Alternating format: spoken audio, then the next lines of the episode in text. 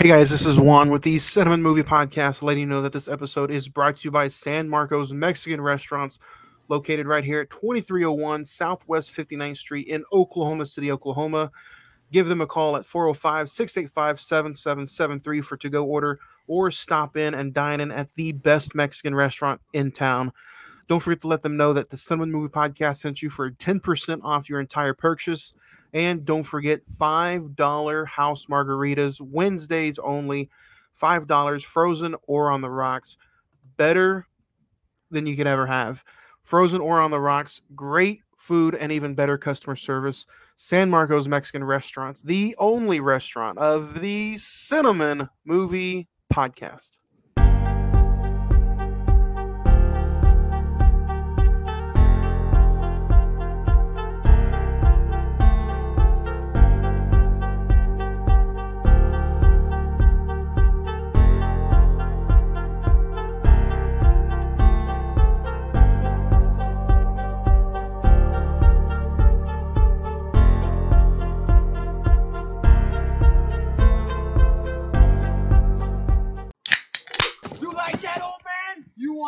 Want of me? Do I feel lucky?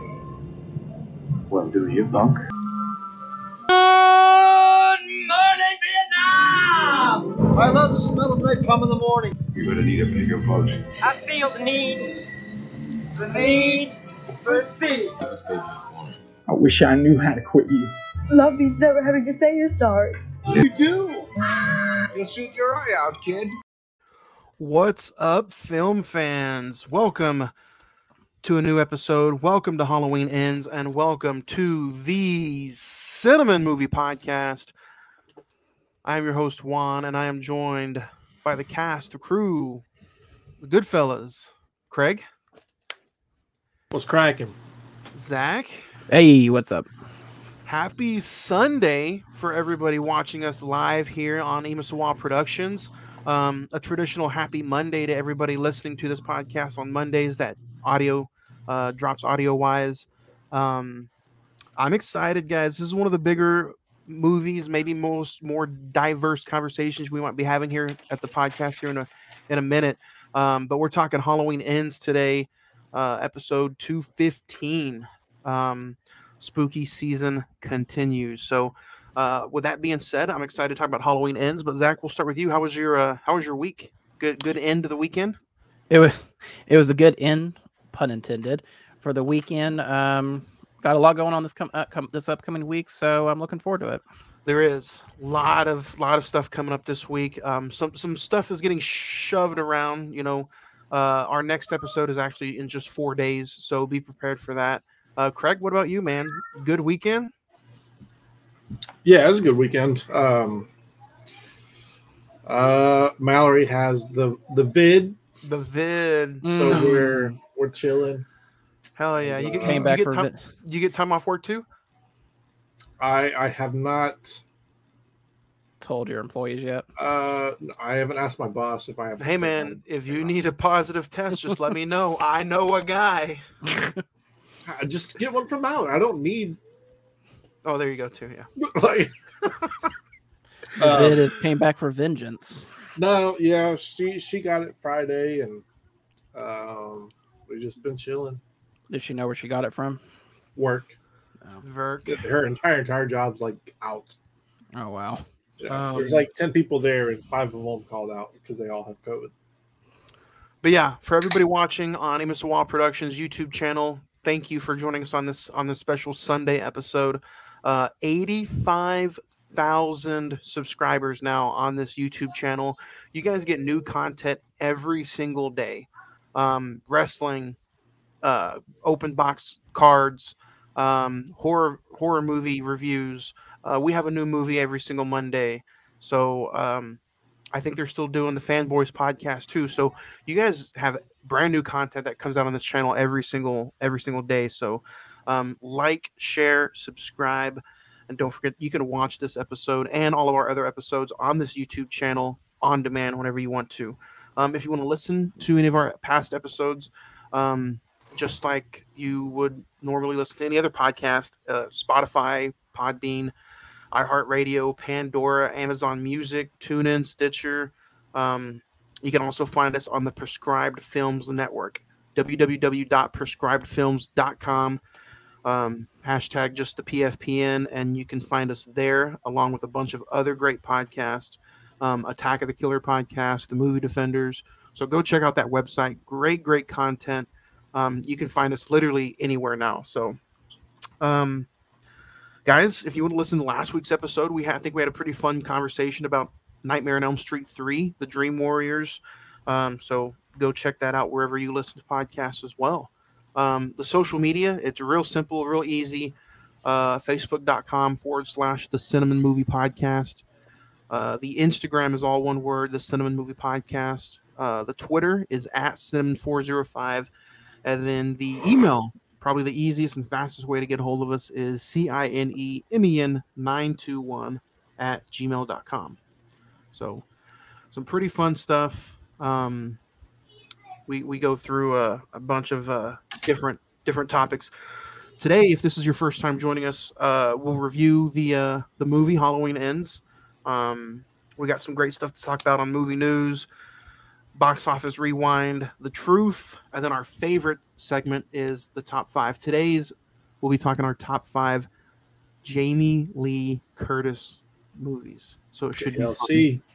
But before we get to all that, let, let me take a brief moment and talk about Rodeo Cinema, one of our good sponsors here on the show. Rodeo Cinema, it, um, a non for profit our, our house movie theater in Oklahoma City, located in the Stockyards, uh, 2221 Exchange Avenue, Oklahoma City, Oklahoma. Hey guys, it's it's Halloween season, and they are just cooking all kinds of good shows over there. You can you can still go see Moon Age Daydream, Pearl, Don't Worry, Don't Worry, Darling. But hey, guys, this coming Friday, this coming Saturday, October the 22nd, they're doing, they're bringing back Oklahoma Horror Fest all day long. They'll be showing some classic films like Young Frankenstein, Dawn of the Mm. Dead, Killer Clowns from Outer Space, and The Blair Witch Project. So go check them out. Tell them that the Cine-Men Movie Podcast sent you, and have a great old time. All right, guys, let's get into some recent watches. Uh, Craig, I finally saw what you were talking about.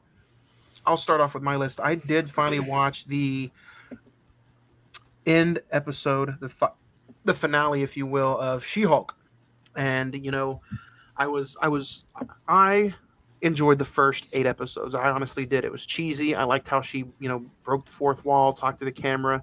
I, I enjoyed all of it. I enjoyed how they made her look and you know, even though the CGI was kind of shit, I just I thought it was fun, but I did not enjoy the season finale at all. I thought it was terrible, and it just leaves a bitter taste in your mouth as far as like what's next for Daredevil, what's next for She-Hulk, and uh, what the you know Bruce Banner coming back with with you know spoiler alert with his his son. He had a he had a- yeah, yeah. he had a son Hulk. So very very just rushed, crazy season finale.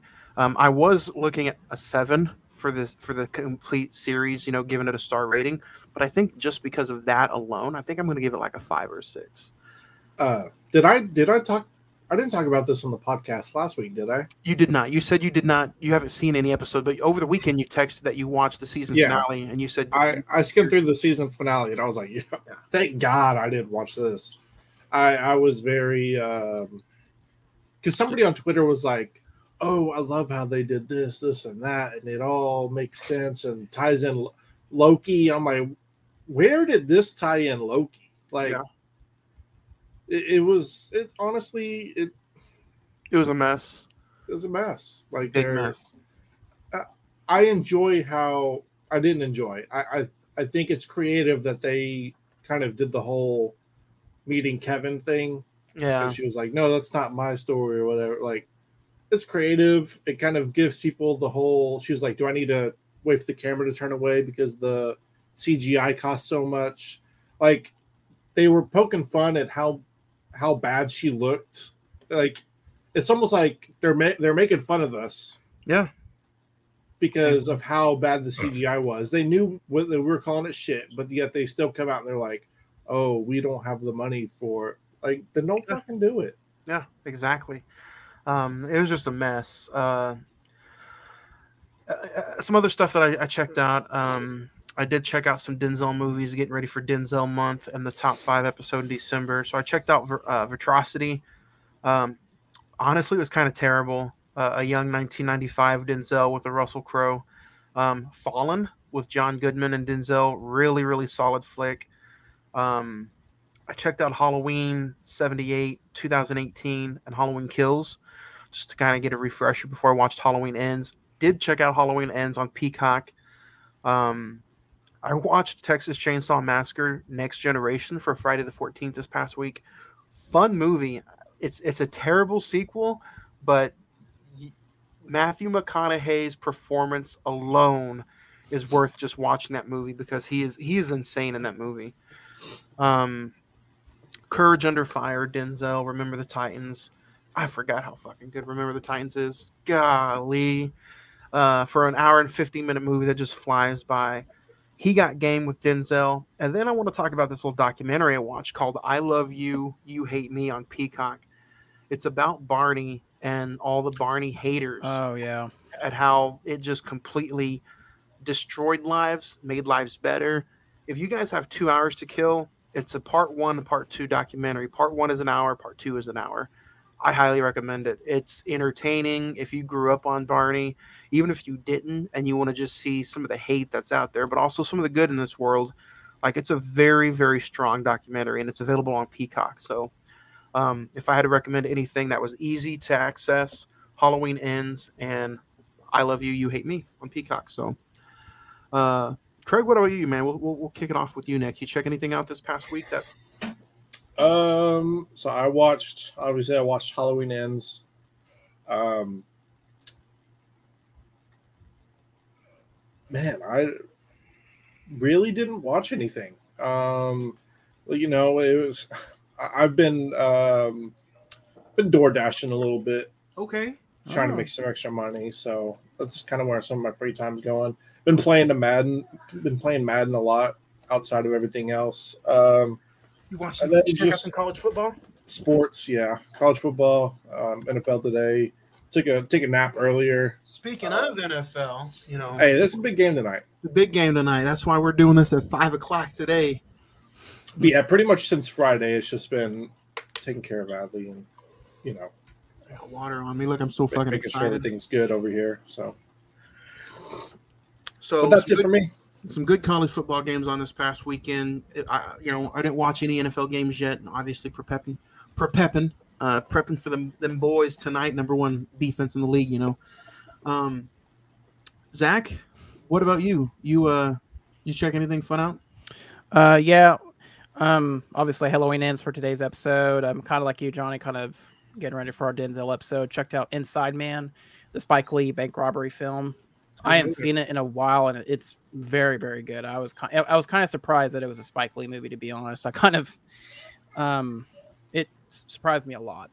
Um, and then it took me a couple days to watch this just because of just the length of it. Um, I've talked about Ken Burns on the show before, a documentarian. He usually does stuff on PBS. He has a new uh, three part series out called The U.S. and the Holocaust.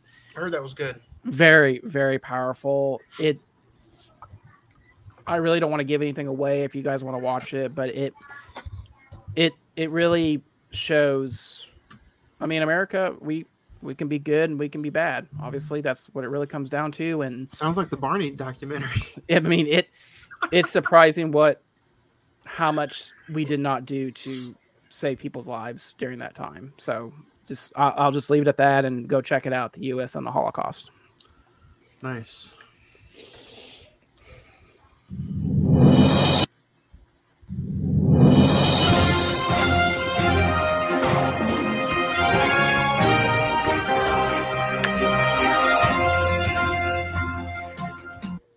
Uh, as always, if anybody else wants to bring anything, um, the Nun Two begins filming in France this week. Um, Hmm. I, I don't. I, I want to kind of know how some of this stuff works. Obviously, the Nun was terrible, but it brought in money at the box office, so I guess it got greenlit for the Nun Part Two. Um, you know, anybody interested in in the Nun? I know the first one was okay, but I don't. I don't know about a second think- one. I think the first I think the first one is like the weakest of the Conjuring series. I think it's awful. I don't know why. I mean, that character, the character of the nun was really teased really well in the Conjuring 2, but I think they could have just left it at that. Um, the MCU has a wave of delays again. Mm. Um, you know, Blade is now September 2024, if if it happens at all. Deadpool 3 is November 8th, 2024. Fantastic Five is now Valentine's 2025. Um, Secret Wars is now May 20 May 1st, 2026. And then uh yeah, so what do you what do you guys think? So they only moved the one Avengers movie, right? I thought they moved both of them. Yeah, they moved. Let me go back to this photo. Um, it says November seventh, twenty twenty five, untitled Marvel Marvel movie movie. Avengers: Secret Wars, May first, twenty twenty six, untitled Marvel movie. Um, yeah, But I thought they had already titled both of those new Avengers movies coming out. that's what I thought too. But I thought it, Huh. what's which one is uh, November seventh? That one's untitled supposedly, and that, That would got ha- moved. That would have to be, if it's the other Avengers, this has to be Kang Dynasty. Is that the is that the other Yeah, one? the Kang Dynasty. Yeah. So I Huh. just you know that I think unfortunately as much I, I'm the the one out of everything that's coming out, Blade is the one that I think it could be really cool, but unfortunately that might be the one that gets scrapped. yeah. I don't think it'll get scrapped, but it might It- be I mean they're not as having good. I they're having trouble finding a director, and my biggest fear is I think Mahershala Ali is going to drop out of it. I if think that ha- and if if that happens, then I think they'll just scrap it. I- I've heard a lot about him dropping out too because he's just, uh, and this is just from what I've read. Again, you know, it's nothing concrete, but I've read that he's not happy with the direction of the film, and he's not happy with them not holding on to a decent director. Yeah. Um. And I'm sure he's in demand. A lot of people want him for different things. Oh yeah, for sure. Um. The Ma- the Mario trailer. I don't I don't think we talked about some trailers last week, but the Super Mario trailer came out. Looks promising. I like the way the the CGI looks and the you know the animation. People are now shitting on Chris Chris uh, Pratt's Pratt. voice. What do you guys Not- think? I don't think they're shitting on Chris Pratt personally. No, I think no, no, they're they're they're upset that it's not. I mean, you have. Uh, I can't remember what his name is, but the guy that voices Mario, he was available to be a voice of Mario, and they went with Chris Pratt, and I think it's mainly because you know Chris Pratt and not the name of the other guy, and they want it to be a universal kind of film. But um, I don't know. It just kind of seems like he's faking an accent and not kind of really Italian or something. I, I don't know. What do you guys think? Like, if if ever you think people would be happy if it was still Chris Pratt, but he was faking an Italian voice? No, it'd be No, I just think it'd be worse.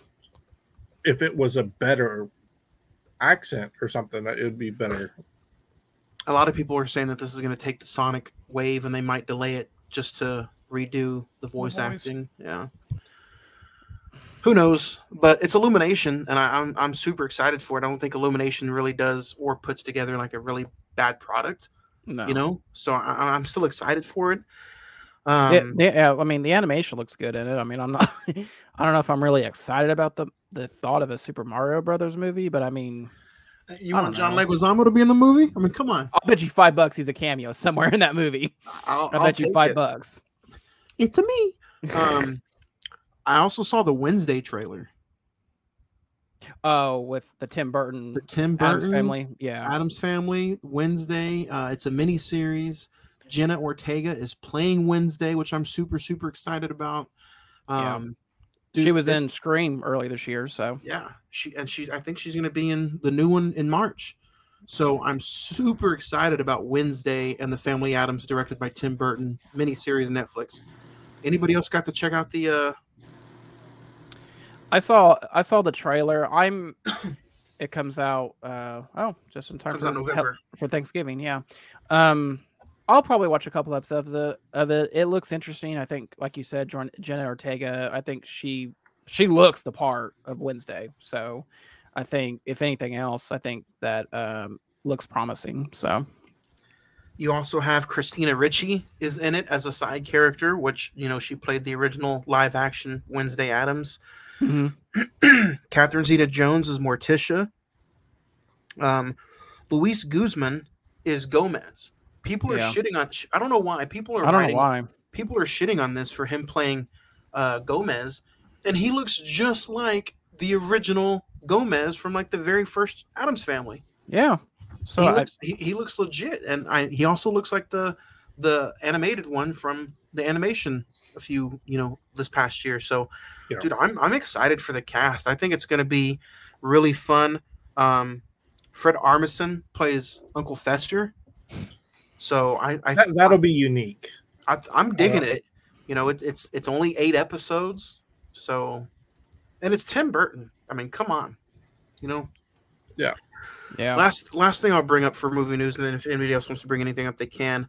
Mel Gibson is since we just got done talking Mel Gibson this past few uh, just a few weeks ago. Mel Gibson is going to testify against Harvey Weinstein in the L.A. trial. Uh, I guess Harvey Weinstein's case is finally getting. I guess they're trying to put it to rest finally. You know, these Halloween movies, at least H2O, Resurrection, and Curse of Michael Myers has Harvey Weinstein wrapped all in them because of, you know, um, uh, what's the production studios act that did them? Weinstein Company. Yeah, the Weinstein Company did all, you know, all these movies.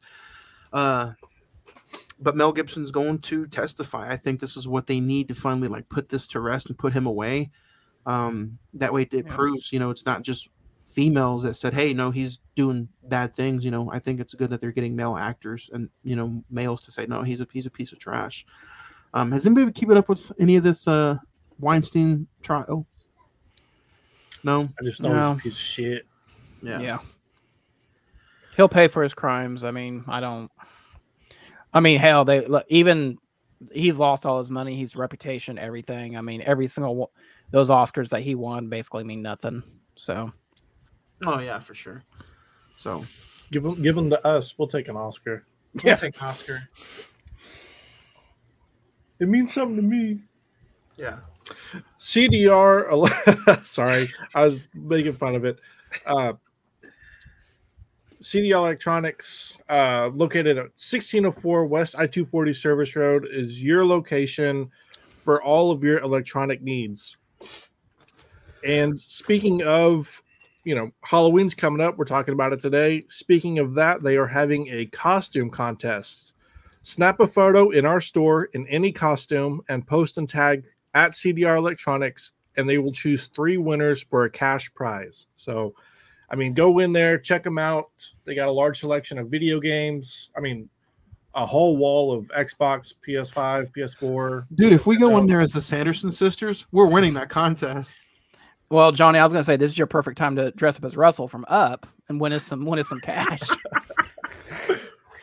Hey, I mean, y'all- i- when is this gonna do the something? Dog? Is this something we want to do? Dude, if y'all dress me up, if y'all dress me up as Russell, I'll go in there and take a fucking picture. Excuse me, Mr. Gustafson. I'll do it. Watch. I wonder what the cash prize is. If it's a hundred bucks, we each get a. We'll, we'll split that three ways. That's not here, so he don't he, he don't get anything. there, there it is, man. Oh, there dude, it is. yeah, do it. Yeah, Just walk in there. Here, Blu-ray, Blu-ray, Blu-ray. Right. Instead of sniping. yeah. Oh man. Sorry. Let me get to it. I'll take it. You want answers? I think I'm entitled. You want answers? I want the truth. You can't handle the truth. That's still the best sign bite, sign bite, sound bite that we have. That's that's amazing. Exactly. Um, but if you guys are just now joining us, this is the truth segment where Zach spits uh, some truth facts about Halloween ends. Yeah, so uh, Halloween Ends uses the blue font used in Halloween 3 Season of the Witch for its opening credits. Yeah, because they had to remind us about that awesome jewel of a movie. The high school kids ri- that ride in the black convertible, this is a homage to Halloween 5 and the character of Mike who obsesses over his black convertible in that film. Both cars end up being uh, vandalized. This is the only film in the series to feature another killer besides Michael. And Nick Castle, the man who originally played Michael Myers in the original 1978 film, has a cameo at the bar sequence as the as he flashes uh, Corey as he collides into him. Oh, nice. Um, those And he says, and he says, and he says the famous line, "Do you like what you see?" I was like, okay, that's got to be when I saw that, I was like, that's got to be somebody from the series or something like that. That's nice. Yeah, yeah, that's real good. Uh, this episode, guys, is also brought to you by OKC Soda Company. It's the OKC Soda Company located right here in Oklahoma City. They have all unique special flavors, including strawberry shortcake, blueberry acai, uh, root beer, cherry limeade. The Craft Soda Company of Oklahoma with super unique flavors made with all pure cane sugar. Um, you can get them locally here at Crest Foods, Pruitt Foods, and you can also get them online at okcsodacompany.com. Don't forget to send in your emails and let them know that you heard it here first, that you heard about OKC Soda Company from the Cine-Men Movie Podcast. So, Zach, you also have some uh, box office rewind, which is a new segment that you started just a few weeks ago. Yeah. Um, so what Zach normally does with this box office rewind, depending on the year that the movie came out, um, he will let you know about the top four, five, or ten um, of the top movies that came out that year, top ten grossing movies. So since we're in the middle or halfway at the butt end of 2022, Zach, I think that you ended up picking. What did you end up doing? Uh, we're gonna go back to the original Halloween, 1978, because I think all of us in this room, probably our listeners, can probably guess Top Gun Maverick's the number one film so far. We still have Black Panther and Avatar 2, so probably after sometime next year when we get final numbers, we'll we'll do 2022. But for today, uh, we're gonna go back to 1978 from the original Halloween. We're gonna do the top 10 films that was the box office sensations or highest grossing. Uh, starting off with number 10, the Ha- Halloween ended up in 10th place. The Deer Hunter, Revenge of the Pa- the Pink Panther, Jaws 2 was number 7, Hooper, I don't know what that is. Heaven Can Wait, Every Which Way But Loose, number 3, National Lampoon's Animal House, number 2, Superman. Anyone want and number 1, which kind of surprised me but not really, is Grease. Grease was the number 1 film of 1978. Oh wow! You know what? I don't want. Yep. Grease brought in the money. Brought in the money. And that is the box office rewind. I'll get a All clip for that. Yeah. Yeah. Next is uh it's our most favorite segment. I'm not gonna lie. It's it's it's near and dear to all of our little bitty bitty bitty hearts. Um, we're gonna talk our top five Jamie Lee Curtis movies.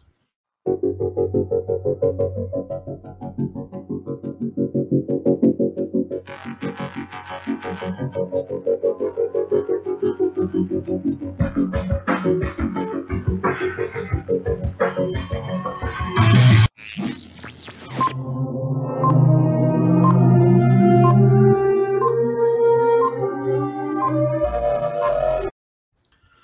right, guys. So if any of you guys want to play along, go ahead and send them in. We'll read them at the end of next week's episode. Uh, C I N E M E N 921 at gmail.com. Um, does anybody have any honorable mentions before going to number five? Uh, just for, uh, one for me is Halloween Kills. Um, I'm going to run through my three Halloween 2 from 1980, Freaky Friday, and Terror Train. So those are my uh, my three honorable mentions. Now we'll stick we'll kick off with the number five. Five. Zach, go ahead and kick us off. What's your number five? Uh, number five is the film we're talking about today, Halloween Ends. So we'll get to it here in a little bit. Uh, number five for me is going to be from early this year, or no, 2019. My bad. Knives Out. Um, even though she wasn't in it throughout the entire movie, I just thought it was a fun character for her. Um, she did bring somewhat of a you know light life to the uh, his, you know to the to the uh, who done it situation, and I kind of liked her almost like a Karen attitude throughout the movie. Yeah. So number five for me is going to be Knives Out. Craig, what about you? Uh, number five for me is going to be um, Freaky Friday, uh, Disney movie with um, oh shit, who is that? Lohan. Lindsay Lohan. Um, just a good, you know, kind of different than everything else she's done. Uh, I thought it was a, wasn't it a remake or did Yep. they remake that movie? No, I think it's a remake of a 40s or 50s Disney film. Okay, I Oh, think man. maybe there's a remake of. Okay, That one. yeah, Yeah, no, it was, it was a good remake um, for the day. It was, ma- or you know, that that era. Um, so yeah, it's my number five. four, Zach, number four for you. Uh, number four is a film we did earlier. I think it was in this during our we opened our A24 month. Everything, everywhere, all at once. Um, a film that you know I think it it's it was kind of divisive between all of us, but I think Jamie Lee Curtis it, re- really surprised me when she showed up in this movie, and I thought honestly I thought she kicked ass in it. Honestly, that I didn't know she did a an interview for it for Halloween Ends, and Jimmy Kimmel was like, you know, you're getting a lot of Oscar buzz for this. I was I mean, I'm kind of surprised by that, but I mean, like I said, she kicked ass, and I she was really awesome as kind of like the side villain in it. Yeah, I saw I saw a pre uh like a er, way too early predictions like I think early this morning about Oscar buzz and she looks like she could get nominated for best supporting actress. Yeah, that'd be cool. So, And that uh, everything ever all at once is my number four. uh this is from Jeremy. Uh from what I know, there is one certain type of critic that didn't seem to enjoy this movie, so I'm curious what you guys would have to say about this movie. Well, you are in the right place. Spot. Yeah, we're about to we're about to discuss this Halloween ends. Um, number four for me, classic holiday movie. Eddie Murphy, Dan Aykroyd, Jamie Lee Curtis, Trading Places. Um, fun, fun, fun movie. I watch it every single year. It's uh, and honestly, it's one of like I think it's one of the biggest movies that she did like after right after Halloween. So, um, unfortunately, people only talk about this movie because it's like the first movie that she shows her breasticles in. But honestly, it's just a fun movie. Um, it's good to see the trading places, literally, of Dan Aykroyd and Eddie Murphy, and Jamie Lee Curtis plays um, a good little side character on, in, in the movie. So, uh, number four for me is Trading Places. Zach? Oh, you just went. Sorry, Yeah, Craig. just went-. Uh, number four for me is going to be 2021's Halloween Kills. Um, I know the movie kind of gets a little, we all kind of shit on it a little bit when we talked about it. Um, but I think it was, I liked it. it, it was good in the moment for her because it was, it was up, is upbeat. It was, it was a, a fast paced movie. You know, she was, it was hectic. I just think she really kind of I don't know. It's just it was good for her. Um, I I, don't really know how to explain it, but I, I liked her in it, so it's my number four. After you know, I did a rewatch of it before going to see ends. I think she's still very prominent in it, even though she kind of takes a back seat of what's really going on throughout the story. Yeah, but uh, like the, I really liked her. You know when they're leaving the house from Yeah. So yeah, three, Uh, my number three is going to be uh, the one that started it all, the classic Halloween, courtesy of Johnny. he uh, let me have an extra copy of his that got sent in the mail. Um, I mean, you know, what I don't know what else you could say more about the original Halloween other than it's a classic. I think it pretty much skyrocketed her to fame, and she kind of became the new Scream Queen because of it. And you know, we get to see it how it how it all ends. So uh, number number three is Halloween from 1978. Uh, number three for me is going to be a movie that needs to be on Blu-ray, and I don't know why the hell they're not putting it on there. But number three is going to be True Lies from 1994. Um, Are you sure Schwar- you want it in Blu-ray? Or do you want it in 4K? I wanted on fucking Blu-ray. Okay, it's it's only been on DVD, and I don't know why.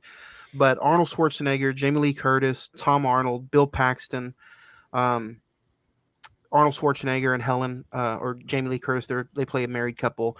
Directed by James Cameron. This is just a fun, action-packed comedy, thriller, and um, you know it's just it's a balls out fun movie, man. It's a '90s action flick, and Jamie Lee Curtis plays, you know, um, a heartthrob of a wife next to Arnold Schwarzenegger, and you know him being the husband, and he's a He's like a- as well. he is a heartthrob in this movie. It's, it's it's just a just a bang out comedy, man. And uh, I think throughout the whole movie, she doesn't know that he is who he is. Um, and then there's that famous scene where she's like stripping for him, and he's the husband, and he's like they don't know that they're both right there. So Um, True Lies is a fun movie, and I really do wish it could hurry up and get a Blu-ray release. Um, it's on Hulu. I'd like to talk about it one day. So True Lies is number Yeah. three for me. Y'all get the Jamie Lee Curtis. Yeah. Craig, number Uh, three for you. I'm gonna follow you. True Lies. It is a great Christmas movie, uh, even though people say it's not. Um, yeah, like you said, everything about the movie. It's just a, it's a good good action, good comedy. Um, and I- I think outside of Halloween, that is her uh, one of her other, you know, most well known films. So Her bread and butters. Two. Zach, number two. Uh, number two, uh, got to see this in theaters when it came out in 2019. Loved it. Uh, Knives Out, like you said, like you said, Johnny. She kind of play Jamie Lee Curtis kind of plays like a Karen type of a character.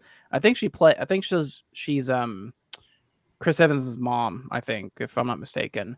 Um, I mean, you know, for it to be an all-star cast with Daniel Craig, Ana de Armas, Chris Evans, Michael Shannon, Toni Collette. I mean, she the scenes that she's in, she sticks out, and so I think she's she you know she doesn't have to be the lead in a, in a movie, and she's able to shine. Um, I mean, I, I am a little bummed that she's not in the new one, Glass Onion, but I'm kind of glad that they're kind of doing like a anthology thing where it's going to be a new mystery with uh, Daniel Craig. So, Knives Out ex- number two. I'm not excited about it being on Netflix only though. I'd It'll be out. It'll, it'll be in theaters Will it? for for Thanksgiving. It'll be out in theaters. Oh, okay, okay. So- Good, good. Number two for me, uh, Zach. I think you already mentioned it. Classic. We did a whole episode on it. We don't have to spend much time on it. It's gonna be Halloween. Yep. I don't think neither one of them, the franchise or her, kick off the way they do, or have that much of a big success without uh, those two. So, perf- and I'm, I don't know about you guys, but I'm doing this solely based off her performance in the movies. Yeah. So my favorite performance from her. So number two is Halloween. Craig. Uh, number two for me is going to be Halloween 2018. Um, just kind of the the the start of the what do- quote unquote reboot. I- I Requel, requel trilogy, whatever it is. yeah, uh, whatever you want to call it. Um, I, I you know, they they could have ended it the they could have left it alone, but they didn't. And I think the 2018 film is amongst the top. So One. All right, we, Zach. This is gonna be interesting. You've already named off Halloween. What's number one for you? Uh, number one, uh, I, I I agree, Johnny. I'm kind of glad you said you're kind of basing yours off of performances. Is it is Uh, it Halloween Resurrection? Ah, you got me. Dang it. Uh, no, uh, number one is 2018's Halloween. Oh. Um, I think her performance in not her performance in 2018's Halloween is really she was able to um basically redesign Laurie Strode, and I'm you know she's a alcoholic PTSD survivalist at this point, and I think she did awesome. It, it's even it's very different from the performance that we're going to talk about here in a minute. Um, but I, but I um. Yeah, absolutely. I don't, want nobody, I don't want nobody reading my mind. There you go. yeah, that was because we yours know. from Signs. yes, I wasn't here. but um, yeah, it on 2018's. Halloween. Yeah, put it on eBay. say, say it's a it's a prop from the set. Let's let's see It how much money you can get. Um, Um, yeah, 2018 Halloween is uh number one for me. number one, I, I I got kind of a tie. I should have just put this in the honorable mention, but I wanted to spend a little bit more time on it. Number one B for me is going to be Halloween H2O. I don't know people are like Halloween H2O. The movie kind of fucking sucks. Yeah, the movie does kind of fucking suck, but the way Halloween H2O ended was was just perfect. The way Jamie Lee Curtis played Laurie Strode 20 years later about being the drunk, kind of abusive mom, a single mom. They took that same Laurie Strode and put her in 2018's version, which was fine, which was cool. But I just think she portrayed Laurie Strode so much better in H2O. Um, number one A for me is going to be um, My Girl when she plays the stepmother, or she, you know, she plays the uh, the dad's girlfriend, um, Dan Aykroyd's girlfriend, in My Girl. Um, if anybody hasn't seen My Girl, I think you should go out and check this out. It's a it's a very coming of age story about this little uh, about a little girl. She grows up living, you know, in a um, funeral home. Her dad owns a funeral home, and he goes out and he needs somebody to put makeup on the bodies after they pass away. So Jamie Lee Curtis is that person. She plays Shelly in the movie, and uh, you know, she's just a very good mother figure and um, girlfriend figure for for Dan Aykroyd. Macaulay Culkin's in it. You're gonna cry your eyes out in the middle of the movie, I promise you. So go check it out. Number one for me is uh, my girl, Jamie Lee Curtis plays Shelly. So Craig, Uh, number one for me is to be 1978's Halloween. Um, I, I, you guys kind of based it off of performances. Um, I don't think this is her best performance, um, but I do think it is. You know, it's it's classic. It's it's the one that kind of kicked her off and made her what she is. So, uh, Halloween is going to be number my number one. Halloween did make her. She made Halloween. Halloween made her. Yeah, it's, it's kind of like a Batman and the Joker, you know. Anyway, Yeah. um, the top five every week is brought to you by Red and Blues Pizza. Red and Blues Pizza is open seven days a week right here locally in Oklahoma City. Check them out at four, four, 4500 South May Avenue right here in Oklahoma City. You can also give them a call and get your pizza made over the phone 405 602 2838. Um, they have all kinds of good deals, great pizza at a fun, affordable price for the entire family. If pizza's not your deal, they have cheeseburgers, they have wings, gyros, uh, cinnamon sticks, and they also have um, salads. So check them out. Red and Blues Pizza. They have food and prices great for the entire family. Friday night, why not make it a Red and Blues night or any night of the week? Uh, get your favorite kind of pizza, get a movie, and check out, uh, listen to the or watch us and uh, enjoy your pizza. So, uh, guys, we're going to talk a little bit about the director before we dig into the movie because it's that time. Um, David Gordon Green is at the helm of all these new three Halloween movies. He's also done some other kind of uh, directing as well. So we'll kind of go through his uh, filmography a little bit and kind of see what he's uh, he's done. He's of course directed Halloween Ends, um, a few TV shows, Halloween Kills, Halloween 2018. Um, he's also done Stronger with uh, Jake Gyllenhaal. Jake Gyllenhaal. Our brand is Crisis with Sandra Bullock. Um, he's done a few episodes of Eastbound and Down. He's directed Joe, Prince Avalanche, The Sitter, Your Highness, Pineapple Express. Um, so him and Danny McBride are known to be like comedy writers and directors. Um, does anybody have like an overall favorite film that he's directed yet? Or does anybody want to save that for the end of the episode? If I had to pick something, obviously, um, he's done really good with the Halloween movies. I, I take my hat off to him, but Pineapple Express to me was his. Uh, it's the one that brought me to yeah. It's his his cup of tea, and I think it was just a funny, hilarious fucking comedy movie. Zach, Um, uh, stick. Um, I mean, Halloween would probably be Halloween 2018 would be number one for me. But outside of that, uh, yeah, I would agree. Pineapple Express and uh, Joe with the Nicolas Cage, really, really good film. Craig, Pineapple Express for me, easily. All right, guys, that's what we are talking about today. We are talking Halloween Ends, which had a re- theatrical release this past Friday, uh, October 14th, 2022. Um, with a budget of $20 million right now, uh, it's number one at the box office. It's sitting at a little over $45 million for the opening weekend. Um, we'll talk about some of these ratings right now. IMDb has it at 5.1 out of 10. Rotten Tomatoes is sitting at a 39%. The Metascore is at 45%, while the Google users have it at 63%. The saga of Michael Myers and Laurie Strode comes to a spine chilling climax in this final installment of this Halloween trilogy, starring Jamie Lee Curtis, Andi Matichak, James Jude Courtney, um, Rohan Campbell, Will Patton, uh, directed by David Gordon Green. Also helped with written by Danny McBride. Um, also stars Kyle Richards plays Lindsay. Um, so guys, let's let's dig into it. Uh, I think out of all of us, um, Zach, are you the only one who checked it out in the theater? I believe so. Uh, you saw it on Peacock. Craig, did you watch it on Peacock? Okay. I did. Yeah. I, I checked it out on Peacock as well. Um, you know, spoiler alert. So if you have not seen Halloween Ends yet, pause this at 45 minutes. Go check out the movie. It's on Peacock. It's in theaters right now.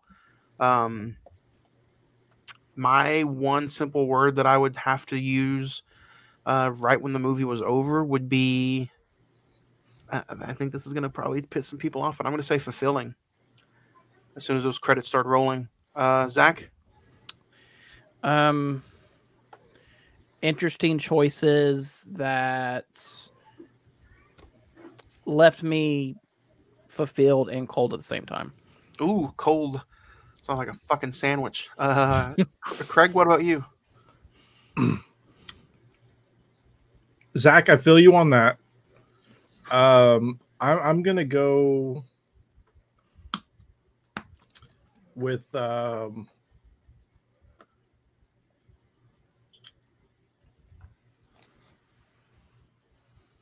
it was solid, and they tied the bow. They wrapped it up. They wrapped, they wrapped it up all right. Um, let's let's talk about it, guys. Again, spoiler heavy. Forty-seven minutes into the episode. Um, what do you guys think of Corey's intro? And what did you think the first off? What did you guys think the film was going when you saw the opening of the boy's death and your first look at Corey?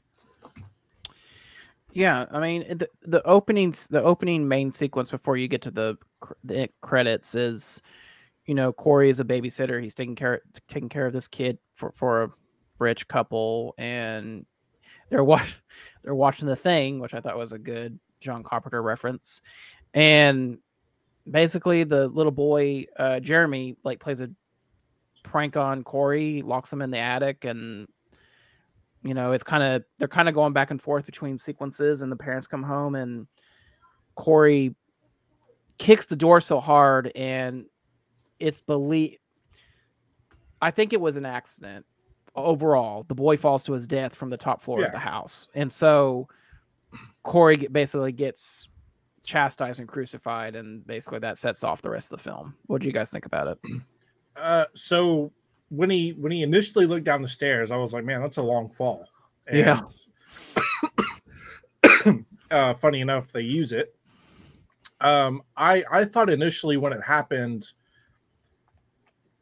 because they didn't see him uh, up top, so I thought initially when it happened, he was gonna like have the knife or something there, and he's gonna be like, you know, he's he's back. You know, I thought they were gonna try to do that yeah and that's the route it was going to go. Even though Michael Myers wasn't back, you know, he was going to try to do that, and then the whole town was going to get up in a, you know, raise in arms and and go try to find them or whatever, and then they'd stumble across them or whatever. But um, I think the route that they went, where it kind of shows that, you know, things can trigger trauma yeah. and and and trigger insanity and um you know how you treat people affects the outcome of things Yeah. um so i think it was very the subtleness of that as well as like the outcome of everything else i think worked well together I, I I like that being put to use because it seems like everybody that I've talked to, everybody that I've you know all the people I've talked to or all the reviews I'm reading, they are just not happy with this movie at all. They're completely trashing the movie. It has nothing to do with the storyline, and I think we kind of talked about this last year when we talked about Halloween Kills. We knew David Gordon Green was going to probably go a Halloween three season of the witch route. Like we knew that you know his third installment may be off the off the rail. We we knew we knew that going in.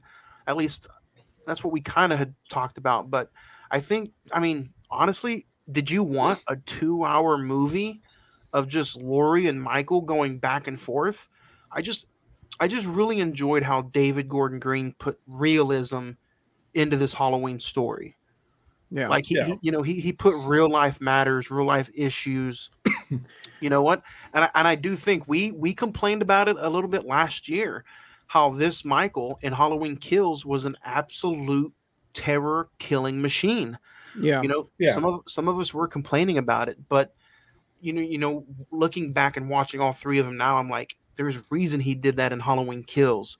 Yeah, it 'Cause you're makes not- sense. Yeah, you're Yeah. not going to get that in Halloween Ends. yeah. A- And that's exactly what I talked about after that movie. I was like, now, you know, you can. It, it, I didn't like the way it was when it first came out, but I said we have to wait for the third one. We have to wait for the story, and it all makes sense. He puts everything out there in the second one, and he's able to tell the story and wrap things up in the third one. Yeah, and I think you know, there's I reading some reviews about this film and kind of the whole trilogy, the, the trilogy as is. People are upset because of the social commentary aspect of these films. And I get you don't need to do social commentary in a Halloween movie. You just want to see Michael just F some people up. But at the end of the day, if you really just like analyze these films, the first one was Laurie's trauma. How did that affect her 40 years after the initial attack? Halloween Kills is the actual Ha- Haddonfield town. How does the the myth of Michael Myers affect an entire uh, population of people, basically? Yeah. And then in this one, it's more of because we don't really know the backstory of Michael. How does trauma and being accused of something that you didn't do, how does it affect you? And in this case with Corey, he becomes the A resemblance of a Michael. resemblance of Michael. Yeah, that's a good way of putting it. they even say it in the movie you know they're like uh i think one of the moms right say that you know um your boogeyman didn't go off and die or we we couldn't blame you know your boogeyman is gone so now the town had to pick out and find a new boogeyman to to Yes. kind of model and pick after Yeah. and unfortunately it was, you know it was just corey's uh corey's bad doing Incidental. Right. What What did you guys think of though? That that first hour really is Corey's. It's Corey's film. Did you guys enjoy the aspect of the story being more on the daughter and Corey than anything else? I, I know that's what a lot of people are having issues with right now. Is the first hour of the movie. to be honest, the first for me, mm-hmm. in my personal opinion, the first 20 to 30 minutes of the movie, I really was into it. I was like, wow, this is better than Kills. This is actually going to end on a high note. And and we can talk about it. I I, I feel like when Corey goes, I, and I liked the like answering your question, Johnny. I liked the relationship between Corey and Allison. I thought that was kind of a cool boy meets girl type thing. When Corey goes into the sewer, or he gets dragged in the sewer, and then when Michael like choke like puts his hand on his neck and chokes him, I get later what Laurie is saying about he's infected by Michael's evil, but it just for me when I was sitting in the theater, I was just like, is this what we're doing? Just like evil is just being transported from Michael to Corey, and that's what leads No. him. it, uh, it's not being transported. So at the end of Halloween Kill or yeah, Halloween Kills, what's Michael doing? He's looking in the window and he sees his eyes. Right. He sees the same pain in Corey's eyes and realizes that he has that same potential. So he lets him go because he understands that Corey is dealing with the same trauma that he was dealing with. but that makes sense now because like on thinking about it, okay, I was like, okay, so Oh, he basically he he spared Corey because he knows He knows that he's dealing with shit too. so so Exactly. You, so when you first saw it in the theater, Zach, you thought it was he like evil was being transported into him. I was like, oh god, You thought- you is thought- this what we're doing? Ah! yeah, that's exactly what I thought was you- you- happening. You, thought some Jason goes to hell shit was happening, where Jason's heart and soul goes from one person to another. yeah, yeah. I got you. So, but it, that makes a lot more sense that Michael lets him go because he understands his trauma or what he's going through. and I, I think like i said it, it ties in perfectly with the end of halloween kills because that's the last thing you see of michael is him looking in the window seeing his own eyes and and him kind of acknowledging that he is dealing with shit and i think that's why he goes away because he's like uh, you know he is a monster but he's still human Yeah, I, I how i don't know he goes through all like hell and back basically to kill people. Yeah. But I, I just I I think when you're able to tie in a movie like that and have it happen subtly, that is good writing. Well, even the even the the opening credits of like the the pumpkins kind of like coming like they're almost like self imploding on themselves and they're like they're eating within the inside it's that's a symbolize that's a symbol of infection like it, the, Yeah. the infection grows until it can't be controlled anymore so i thought that in retrospect i was like that's a good opening tease for what what's about to happen the first hour to me was a little slow, like in the first initial watch. But now looking back at it, I'm like, you know, I didn't have a, I don't really think I'm going to have an issue with that first hour anymore because you, you were getting so much ingredients thrown to you that the pacing was actually pretty fun. You you got the little flick romance between Will Patton and Jamie Lee Curtis. Yeah. You know, I know a lot of people were upset because Jamie Lee Curtis wasn't in this movie. Like maybe she, they they wanted her to be, but I think she was sprinkled out just enough. Yeah. You know, I think when you did see her on screen, you know, she was happy. She was in her house. She was at the grocery store with Will Patton. Uh, there were some scenes where she was also sad. The the customer outside the grocery store was was you know dogging on her, completely ruined her day. Yeah. Um, And that was the woman from Kills that her she gets like stabbed in the throat with a light bulb or something. Yeah. Yeah. yeah. And then Which- go ahead. I was just, you know, uh, when she kind of realizes that maybe Corey isn't the the nice boy that she thought she was. You know, she's dealing with not only, you know, all of that, but she's she's like, man, you know, I I want I want her to I want my granddaughter to be so happy that I'm forcing her, you know, I'm pretty much trying to place her in a relationship when she's Yeah. not letting things happen organically. And and I think by her realizing that, you know, when she realizes that Corey's not maybe necessarily the guy that she thought, she feels guilty and she has to to go out and try to fix things and, and do it herself. But that's just what I was gonna say Yeah. to add on to it. Um, did you guys like? I, I like Laurie, her commentary over like after the end credits, it, the, the opening credits. It's it was kind of like a previously on Halloween, and they go back all the way to 1978, and they kind of like I like remind us of everything that's happened. And now, Laurie's like you said, Johnny, she's happy. She has a memoir. She's writing her memoir. She has almost like a new. This this Laurie is very different from the 2018 Laurie. Like Mhm. she's has a new outlook on life, saying like. And let's remind people that way, like Halloween and Halloween Kills happens in the exact same night. Yes, exactly. So so those two movies and this is know, four years later. and this is yeah, exactly this is four years later. So I'm glad you brought that up because I wanted to touch on that just for a minute. Did you guys enjoy that part too? Because I, I thought it was pretty cool. You know that Yeah. that that it didn't happen. You know the next Halloween. I'm glad that they took literally movie time four years Yeah, in between the incidents. because I like if they had done in a, uh, like this is another story that happened on the same 2018 nine. I was like, I don't know what else you could do from that, honestly. Yeah. So I'm glad they did like a time jump for that. Yeah. I also enjoyed because in those four years, Michael in 2018's version, he, Michael's what in his 60s.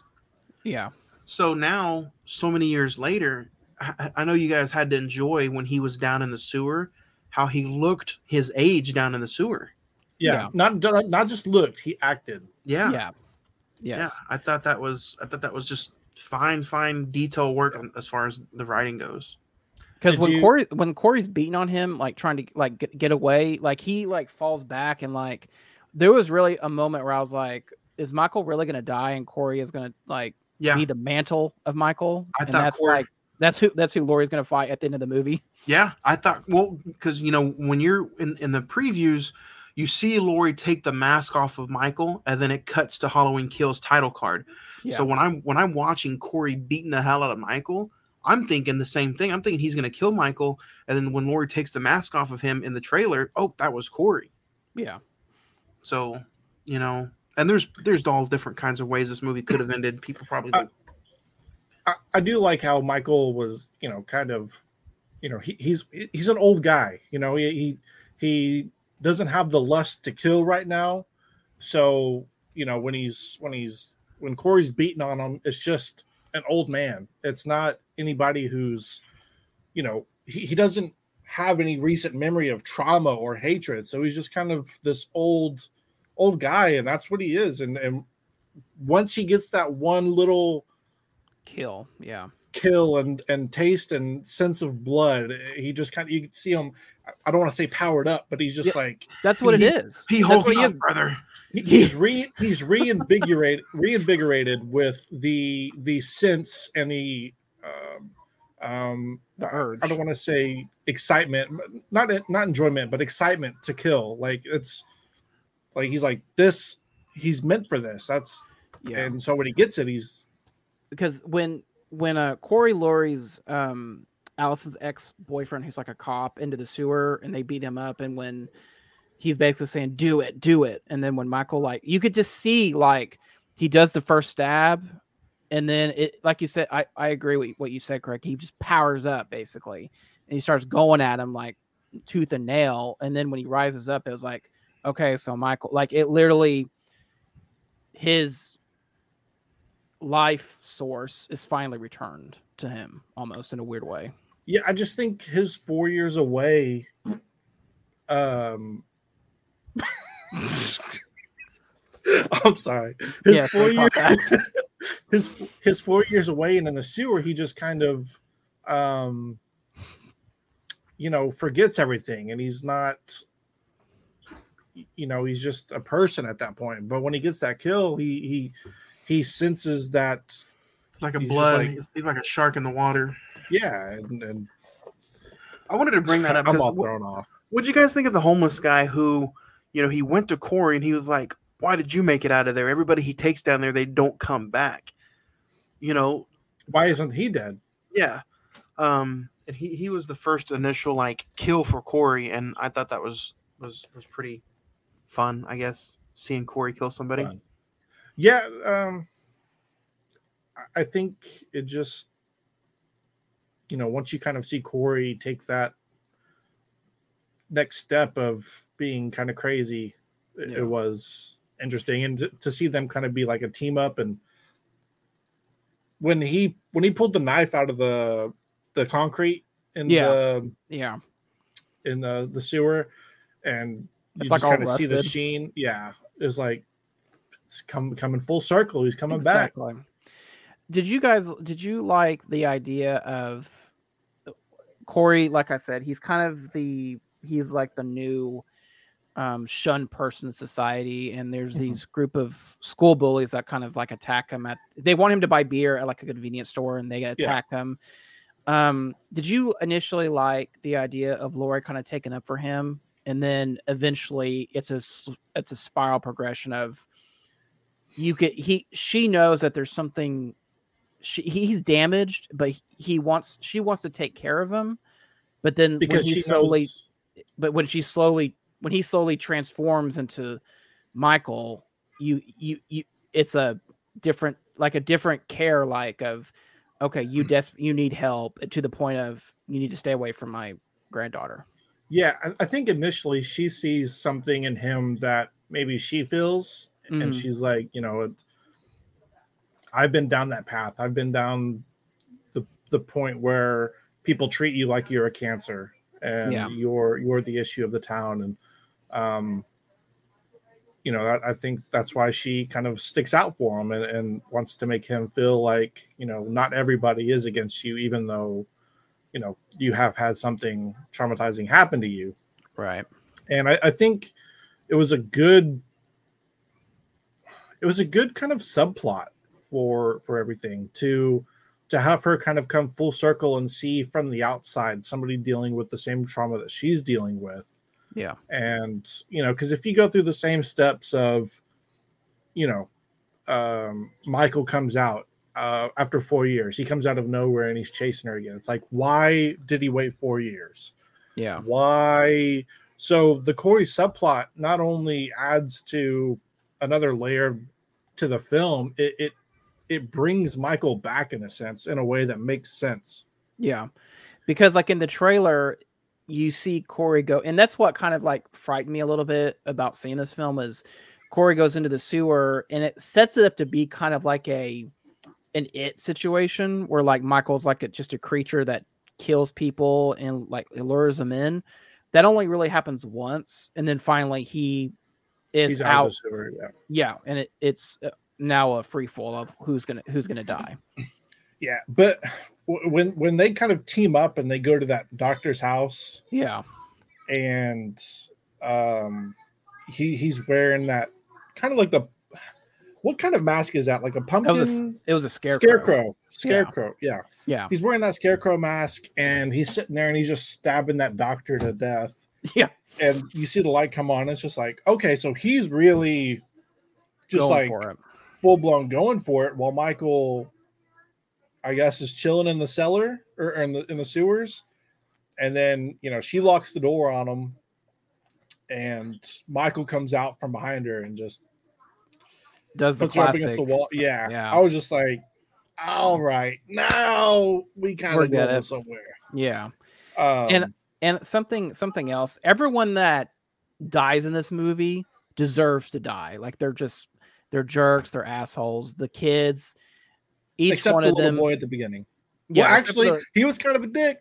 Yeah, I mean, he, he taunted he taunted Corey basically, and except for the uncle that gets like shot in the head by accident, that was kind of a I mean, was the only one. Because even the mother, Yeah. like even the mother, is very like, like psychologically damaging him. Like you know, Oh, if yeah, you're gonna be if you're gonna go be around the girl, you know, you might as well just get out of the house. All this and that. It's just like yeah, okay, so you're gonna die a horrible death. Um, and the DJ, the DJ's death is like that one. That one was probably the most brutal one in the movie. yeah. So the the scenes like after Corey has kind of already committed the first kill and he's like trying to convince Allison, Allison to run away with him. yeah, I was like, are, are they gonna become like a? see? So I I was kind of thinking I was like, man, I really hope they don't kill Michael in this movie and then do like a spin-off of like him and her yeah. doing some type of Halloween stuff. I thought I thought the same thing. I don't. I didn't because they kept playing the idea of Corey keeps saying we just need to burn it down. We need to just uh, Yeah. destroy it, and then Allison starts to get on his side, and then when it's and when it's revealed that the other nurse gets a promotion, she kind of has like an anger moment. yeah, And it was just like, is she gonna turn? And then maybe is she the one that maybe kills Corey and ja- and Laurie? But I mean, I'm glad they didn't go that route though, because it's like Yeah. Allison is still, I think out of all of them, she's the purest, just because she even going back to that first film, the 19, the 2018 one, she wants nothing to do with it. She just Yeah. wants to live her life. So but I I think this film does a lot more than just the slasher flick. It's Yeah. it's it's showing how how impactful or blinded you can be whenever you have feelings for somebody. Like Mhm. she she was all in on Corey. She was enjoying his company. She loved him, I guess. And you know, he's he's he's already kind of damaged at this moment. So he's like, you know, we need to do this, we need to do that. And he's he's clouding her judgment and and I think it's it's portraying on film like you can be cloudy and and go down a path that you don't need to be going down. So I think Right. it's this film does a very good job of not only telling a story but having a subplot to help tell the story and then kind of layering um real life issues into the movie. Yeah, and I like the idea that there's a scene where at, during after the party he kind of has he meets the the mother of the of the boy that was killed, and she's just you know she's kind of like oh so you're out here having dancing out having a good time while I'm down here I'm drinking, um just you've ruined our life and everything and um Allison chases uh Corey out out of the out of the bar and they kind of have the conversation of our traumas are very different. You know, you're accused of murder. I lost my parents in the massacre that happened four years ago. But it's we can we can put our traumas behind us because Yeah. I, I care about you as a person. I don't care what other people think about you. But he doesn't he's unable to get past that, basically. Yeah.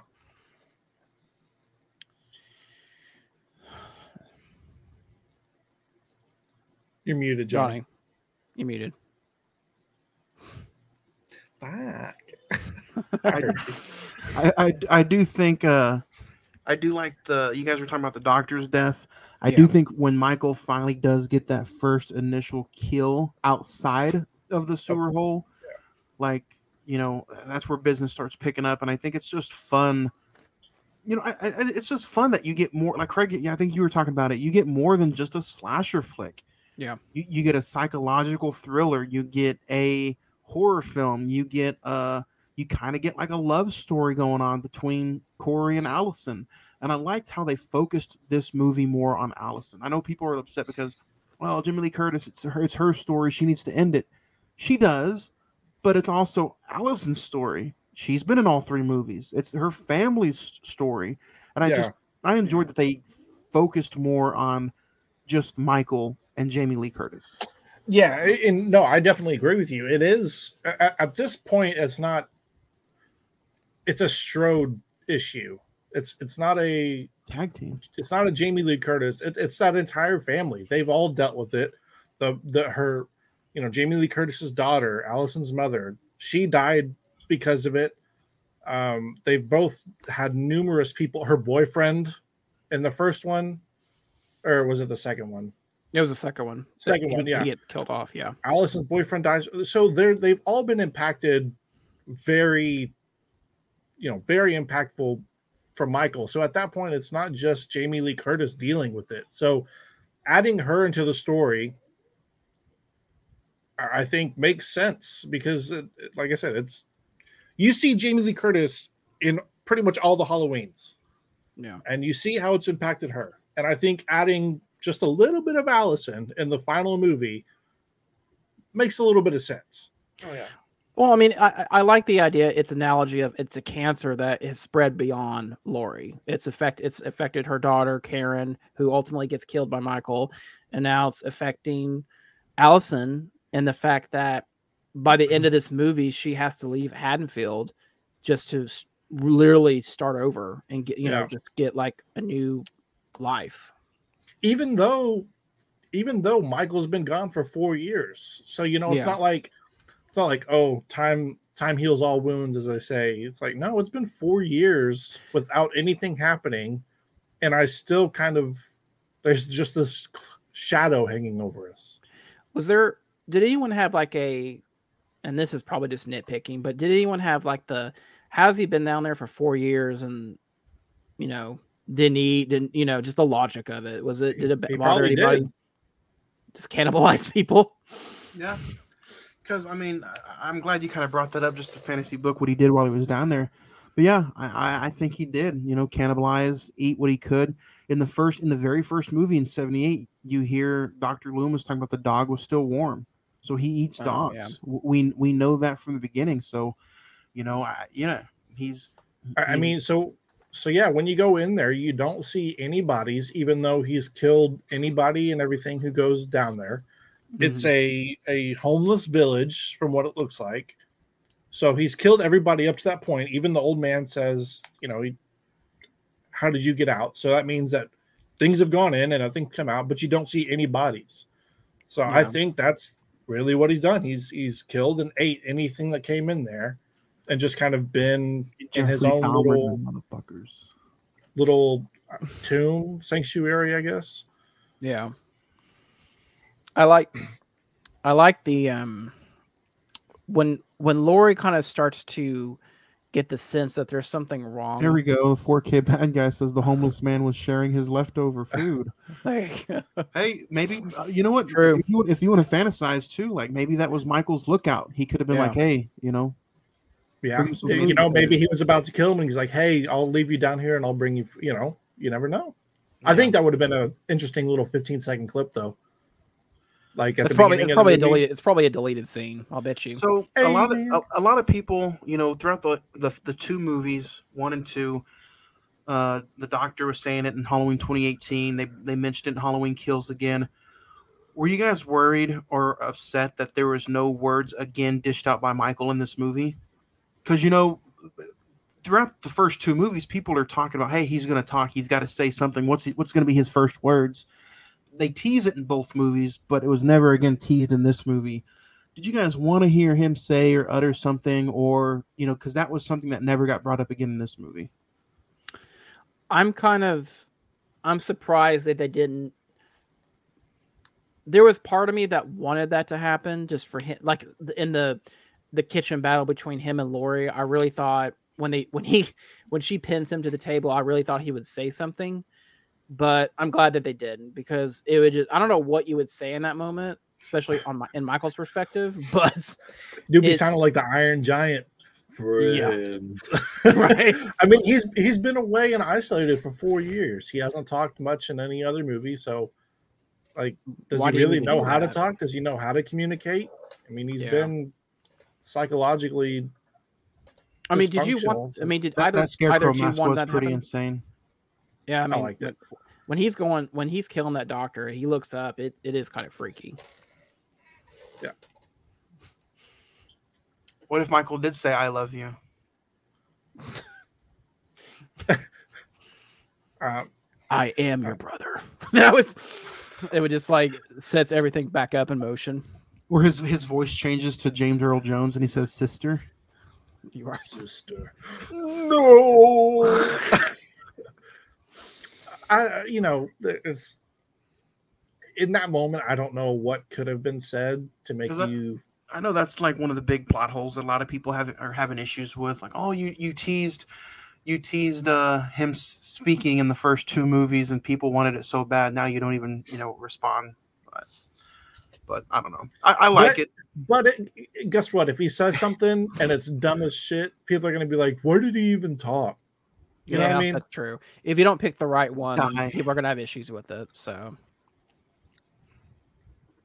die. You know, Me, while, while- while we're while we're getting some while we're getting some comments here on the YouTube channel, I would love to start hearing some people's uh some star ratings, one out of ten. If you guys want to start sending in some star ratings, that'll I think that'll start being uh interesting.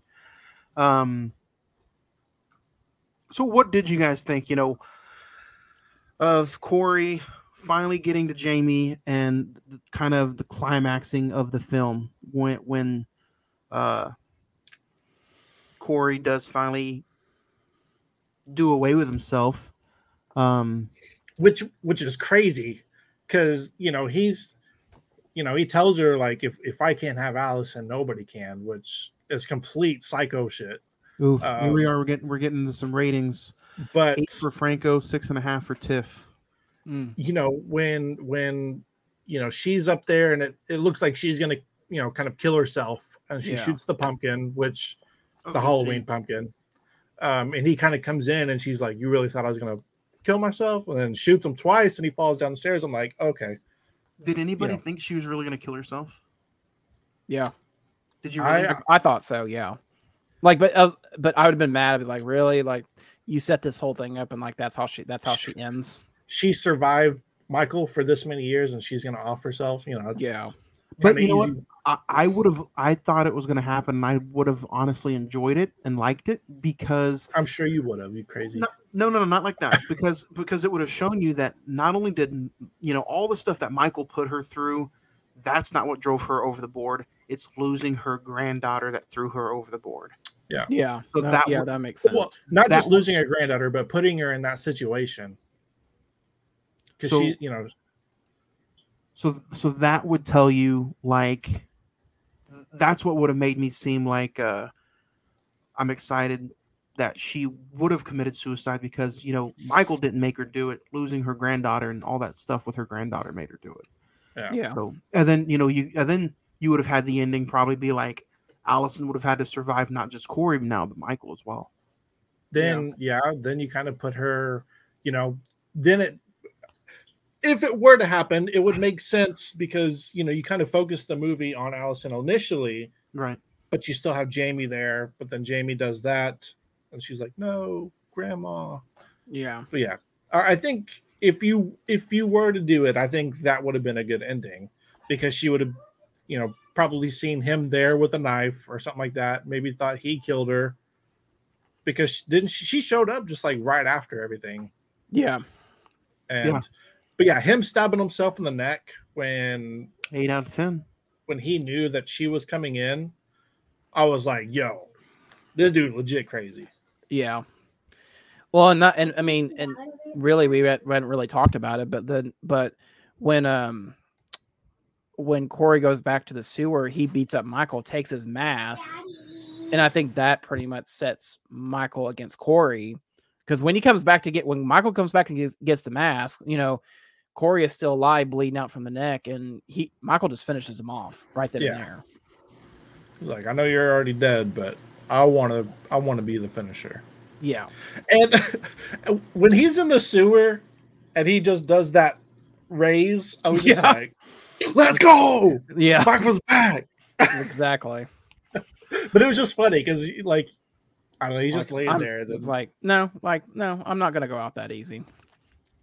Did you guys like? eh, I guess we'll get into it. Did you guys did. like the the final confrontation between Michael and Laurie, where it's just like they're beating each, beating each other all over the mat, all over the kitchen? Oh, that's true. Look at this. It did make Michael look like a bitch when he took his mask, though. I, I, Yeah. I was I was a little upset. Like when he did take his mask, I was like, man, if you take the dude's mask, like just fucking kill him. Just leave him down there, let him rot. Like, you know, because because again, that's another thing that they tease in one and two, or at least in 2018 and Halloween Kills. You know, it's the mask that the podcasters brought back that made him want that hunger again, maybe. yeah. So so I was thinking when they did take the mask away at Halloween ends, when Corey took the mask, I'm like, maybe is that it? Does he just stay down there and you know, and now it's just, you know, a, a tell no story kind of ending. But uh Yeah, yeah, that's a that's a good bring up too. Taking the mask made him just kind of wash away. Uh well I texted Johnny during the movie when they were fighting uh Battle of the Brittle. yeah, basically. Two old like come on now, you're not gonna just straight up throw a 60 something year old lady against the refrigerator and expect her to be able to keep her composure. How Yeah. old is Jamie Lee Curtis? She's almost in her 70s, I think. Yeah, Um, what about this? It would have looked better had Michael took his mask off willingly and passed it to him. like she's next sixty. She's, generation. she's sixty three. So passing the torch maybe of the mask. What do you think? What do you think? Would you guys would have liked that ending? that I, I think, but, but I think that's what that sets think it up for that's what they something would- else. yeah I, Battle I think them kind of acknowledging that they both want to do the same thing is good I, I passing the the mask i think makes it seem like they were wanting corey to be that killer Yeah, and i don't think it's just not I think I don't think it, it, it wouldn't have worked. If you're fantasy booking, if David Gordon Green maybe had any plans to do a series or you know uh, extending his Halloween franchise, then maybe. But you know, I guess this was the end all be all of of at least those two. And I, I liked how they teased throughout the entire movie. That's what he teased. You know, Corey's going to be the next killer. Corey, Corey, this and Corey that. But yeah, I mean, Corey gets his his death and he's his neck But- gets but like i said that's it's a subplot it's it's it's showing that people can have their own traumas and go to certain links and it's not just one guy that can be you know that insane and go go that distance like yeah michael myers is is a little different because he could he survived a lot of stuff but trauma can can damage a lot of people in a lot of different ways even to the extent of what happened with corey Yeah, Yeah. And I, I almost kind of like how it made it seem like the people of the town turned Did it to him. did it to Corey. yeah, evil dies tonight Yeah. You know, and that's that's the same of the in Halloween kills, you know, the the the escapee committed suicide because the town was chasing him throughout the whole hospital. Yeah. Yeah. So it's kind of that ties into this movie This as well. Yeah. Yeah. So yeah, I mean, you know, we were well. I think me and Craig were disappointed with kills initially, but I mean, David Gordon Green, he had a roadmap of what he was doing. We just didn't want to accept it at the in the time. So at, at the time i was like why are you doing just the whole movie where he starts and and finishes in like a straight line and that's all he's doing yeah, and he just wanted to show that Michael's still that merciless killer who is going to stop at nothing to get to Laurie. And he, I mean, at the end, he kind of does, he gets Laurie's daughter.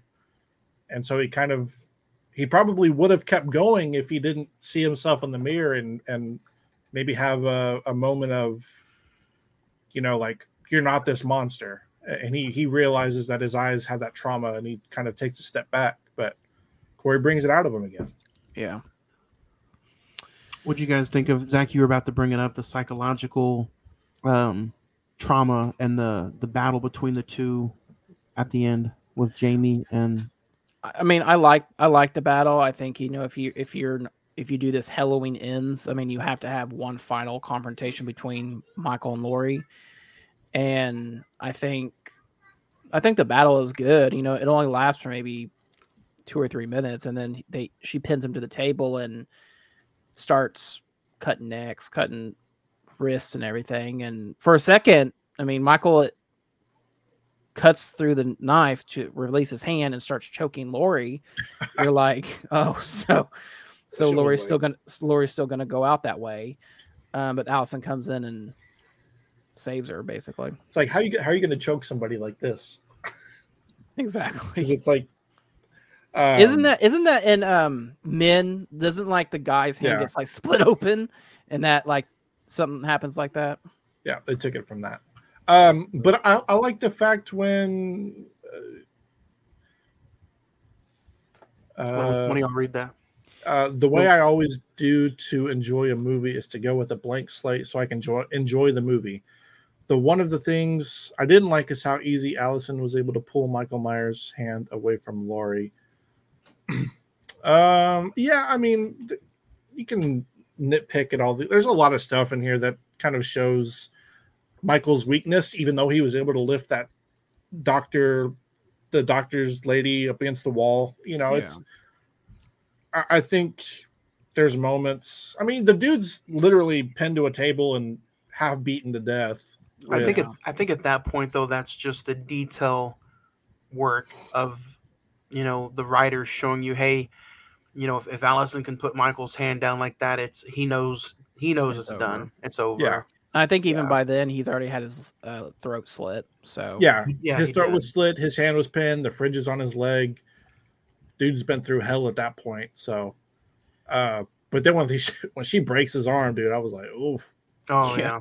on the kitchen table. Yeah, And then, did you guys like this? Is I thought this was kind of Oh. cheesy. Way A surprise entrance.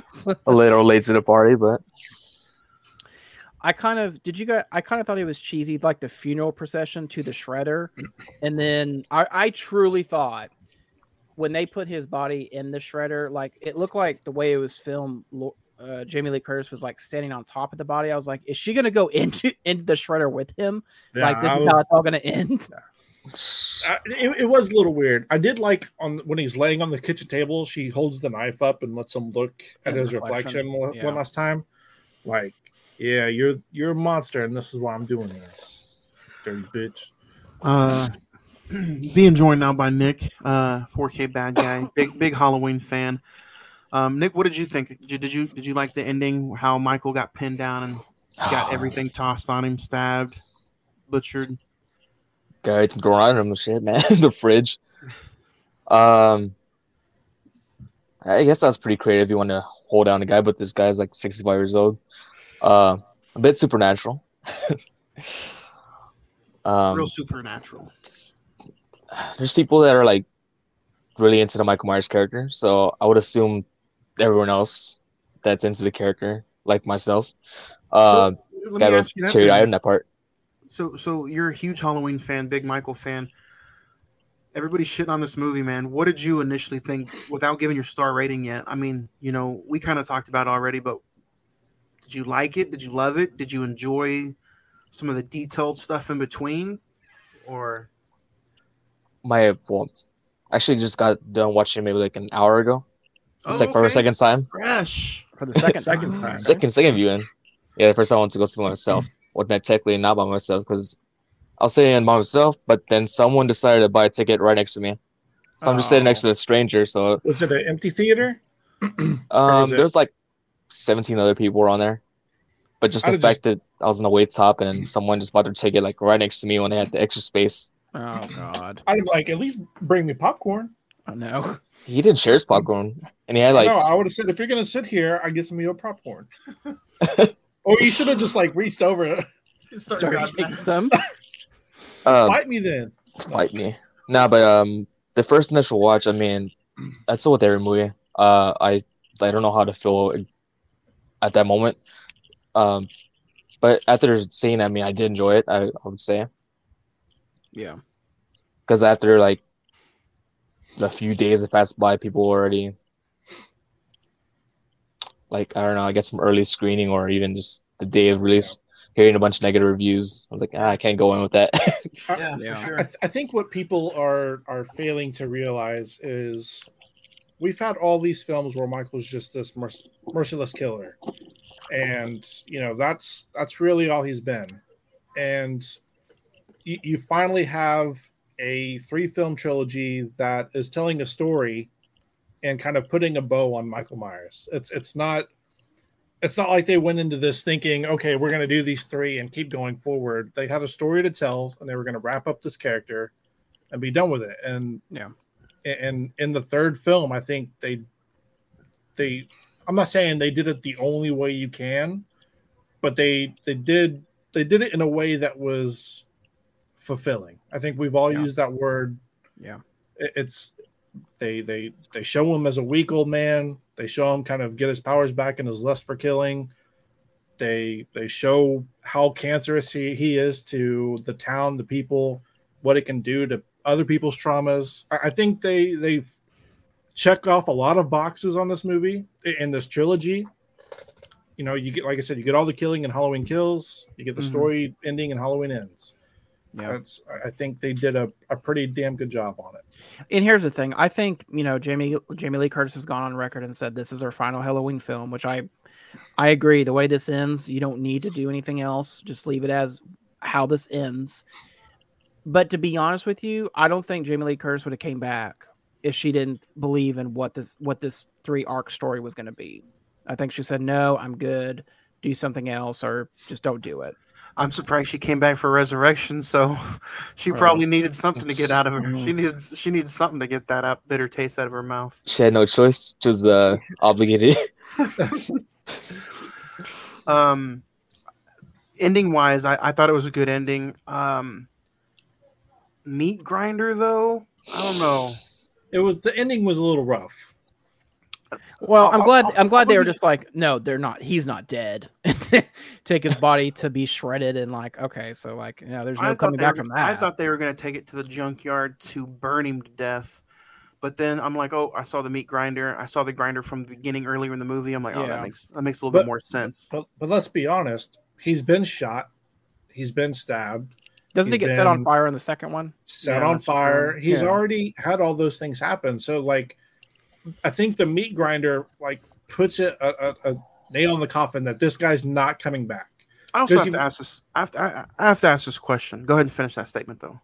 I, I just think seeing his body be completely torn apart, shredded, mauled, it was the only way to kind of get people to be like, okay, this really is the ending. Yeah. Okay, so my question is: A few years ago, we get we reviewed Halloween two, the original Halloween two from the '80s. So we we know how that movie goes. He gets shot in the eyes. He bleeds, right? Yeah.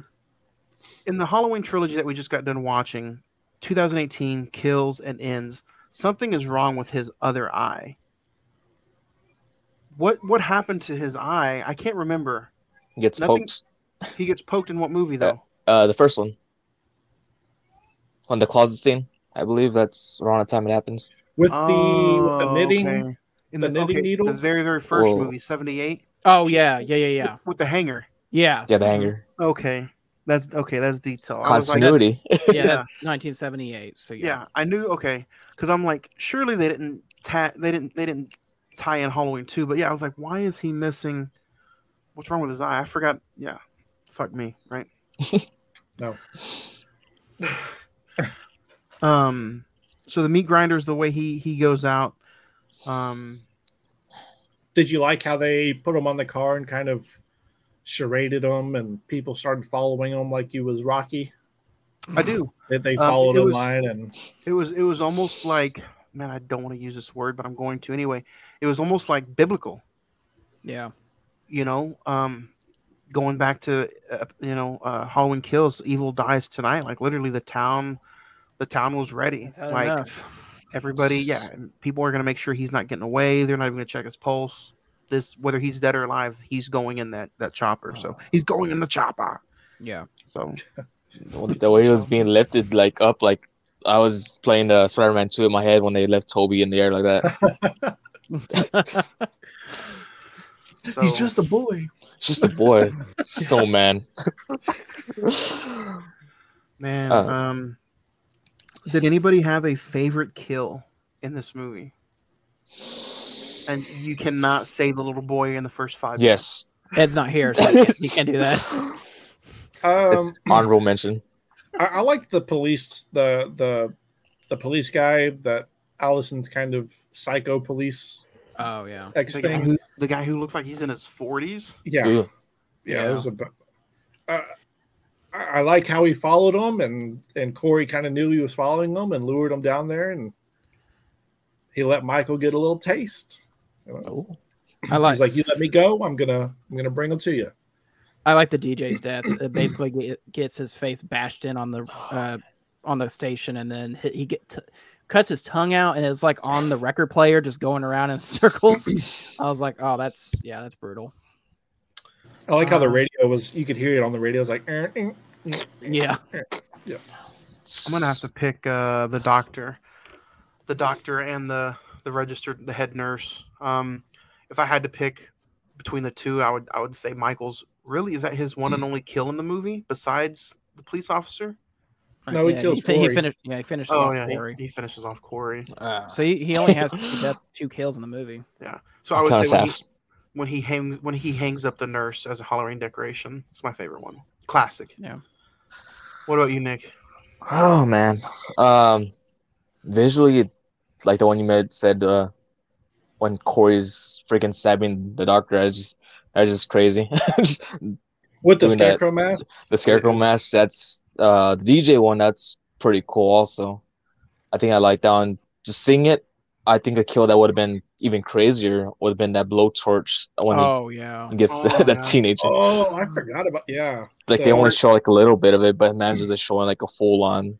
That would have been Yeah, those Sick. kids really. They those kids it get bad. it. Yeah. Corey did get he did get like a lot of they they did give all the good uh kills to Corey. Yeah, Um I wish I wish they would have given Michael a little bit more, yeah. but a little bit more screen time. But I get I get what they're trying to do. You guys think that there's going to be an extended cut maybe that's released when the Blu-ray comes out and you'll get maybe you'll get more Michael in that. it'd be nice. Yeah, because the Halloween the Halloween kills extended cut, they just extend the deaths more. There's a little bit more blood, A little basically. There you go. There you go. one guy's Um, uh, favorite scene. Craig, we'll start with you. Do you have a favorite scene from the whole movie? Um,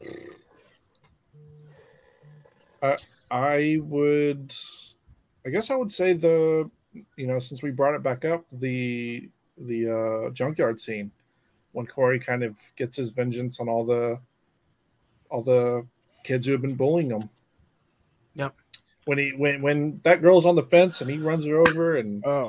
yeah, it's it is is is good. She doesn't die though. She just is she, she just oh no no no. He, stomps drives off face in it. Yeah. Yeah, that's right. He, after he blowtorches the dude's Kid, face, That's right. he just smashes her head. Yep. Uh, if I had to pick one, uh, I'm going to be cheesy. The grocery store scene with Will Patton and Laurie Strode, uh, Jamie Lee Oh, Curtis. yeah. I, I thought that was a pretty cool scene. Um, nice to see those two characters, their story continue and evolve. The strawberry Um, blossoms. Oh yeah, cherry blossoms, right? Cherry. Yeah. Yeah, my bad. Um, and then if I had to pick, uh, you know, a gruesome scene, it would be the final, uh, the final blow.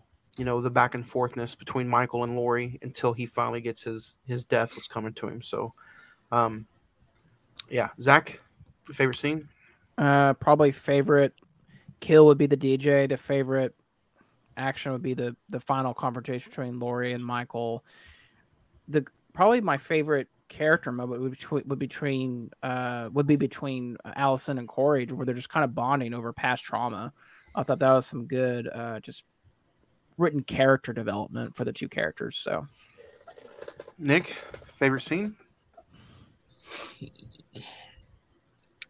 where it says Overall- ends, and but it does it says says Halloween ends. ends and and Yeah. blue fonts. That Yeah. was sexy, like season of witch. I mean, um, I did like the blue font. the blue font. It had to be really just the the junkyard scene that- when being. I love the just the story with uh Corey and um Allyson. That's was nice.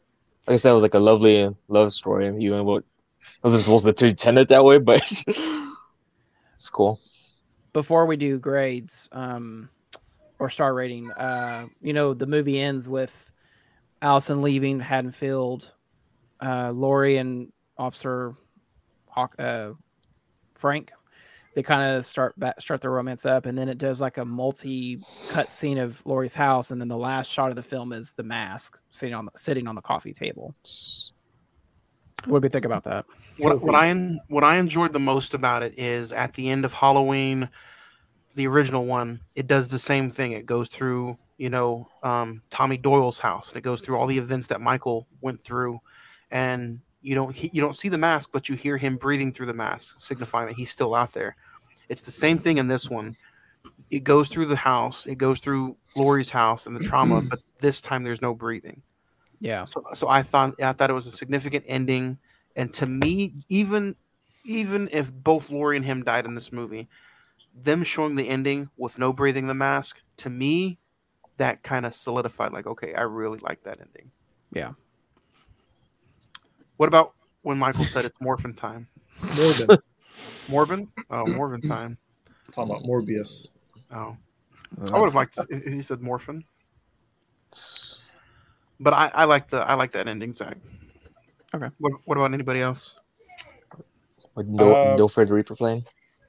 I I think the tie-ins to kind of make it seem like the original. I think Don't Fear the Reaper was also playing uh elevator style in the grocery store too. yes It was Yeah. okay. And it's also the song that Laurie and her friend are listening to in the car in the original Halloween when they're just driving around town. So Also Rob Zombie's Halloween. What the hell? it's not even part of the timeline anymore. oh, Yeah. It was a good ending scene. so star rating. Oof. All right. Oh, Nick, before we get going, like, do do do you think this movie deserves all the hate that it's getting? Because I don't. All of us agree that it's not as bad as people are making it out to be. nah, it doesn't deserve the hate. I mean, I knew this movie. Uh, when going into this movie was gonna be more story driven uh, character than the kills. You're gonna get less Michael Myers screen time. Yeah. Well, plus you got all the kills in the last one, so you know they were going to focus more on character development than anything else. You also get um you you also get though uh I went blank. You also get um Zach, what was your question?